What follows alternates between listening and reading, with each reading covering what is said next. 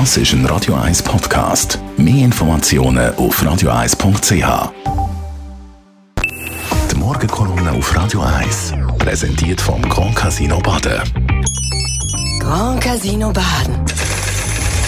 Baden im Morgen, Matthias. Guten Morgen, Dani. Der Bundesrat und Medienminister Albert Rösti unterbricht die Arbeiten an der neuen SRG-Konzession. Der Rösti ist der Größte, haben seine Anhänger nach seiner Wahl gesungen. Im Leutschenbach dürfte das Lied momentan kein Gassenhauer sein. Der Grund, wie du vorhin gesagt hast, der Gesamtbundesrat hat gestern bis im Ausflügel nach Winterthur beschlossen, die SRG-Konzession nicht zu erneuern, sondern einfach weiter zu laufen lassen. Er will sich das erste Mal ein Gesamtbild über die SRG und ihre Strategie machen. Getreu der Berner Urdevise, nur nicht gesprengt. Bemerkenswert ist das aus drei Gründen.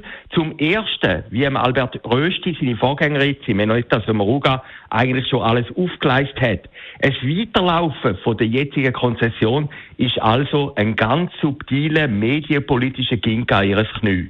Simonetta Sommaruga hat eigentlich als SRG-freundlich gelten, aber schon sie hat Vorarbeiten von ihrer Vorgängerin Doris Leuthardt die Frage gestellt, was noch, wo noch SRG-freundlicher war als sie. Zum Zweiten, es ist interessant, dass der Neuling Albert Rösti mit seinem Vorhaben im Gesamtbundesrat problemlos durchgekommen ist. Was zeigt, dass Unbehagen gegenüber der SAG in der Landesregierung größer ist, als man eigentlich erwarten könnte. Und zum Dritten, formaljuristisch gehört Albert Rösti immer noch im Initiativkomitee von der Halbierungsinitiative an wo die Reduktion von der SAG-Gebühren auf 200 Franken fordert.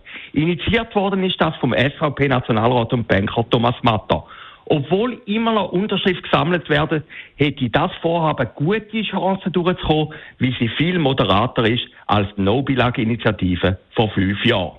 Im Daily Business von der SAG ändert sich durch den gestrigen Entscheid vom Bundesrat nichts. Aber möglicherweise ein bisschen in der Befindlichkeit. Die SAG-Gegner fordern immer mehr, dass sich die SAG auf ihre Kernthemen Information und Sport beschränken sollen und weniger auf die Unterhaltung. Zudem sollen ihre Aktivitäten im Internet zurückgeschoben werden. Die SAG leitet nämlich sehr viel Wert aufs Internet und baut das ständig aus. Dass die Regierung Forderungen stellt, ist eigentlich nur normal.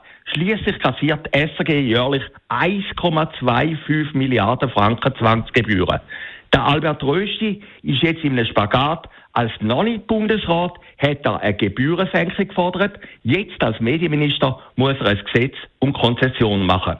Ein ähnlicher Hochseilakt hat er schon vor einigen Tagen vollbracht, wo er als Bundesrat für das Klimagesetz Stellung genommen hat. Als Parlamentarier hat er aber auch schon im Initiativkomitee angehört, wo gerade gegen das Klimagesetz war.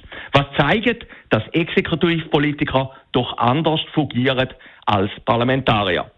Die nächste Woche kommt der Zirkus Knie auf Zürich, aber viel mehr Akrobatik als bei Albert Rösti nach den ersten 100 Tagen kann man dort sicher nicht sehen. Die Morgenkolumne auf Radio 1 Verleger und Chefredakteur Matthias Acker hat heute Abend wieder zusammen mit Mark Jäcki in der Sendung Shortlist mit drei Persönlichkeiten, unter anderem der Benjamin von Stuck-Rapare, Carmen Walker-Späh und der Barack Obama, der Ex-US-Präsident, der ja dann übermorgen Samstag ins Hallenstadion kommt.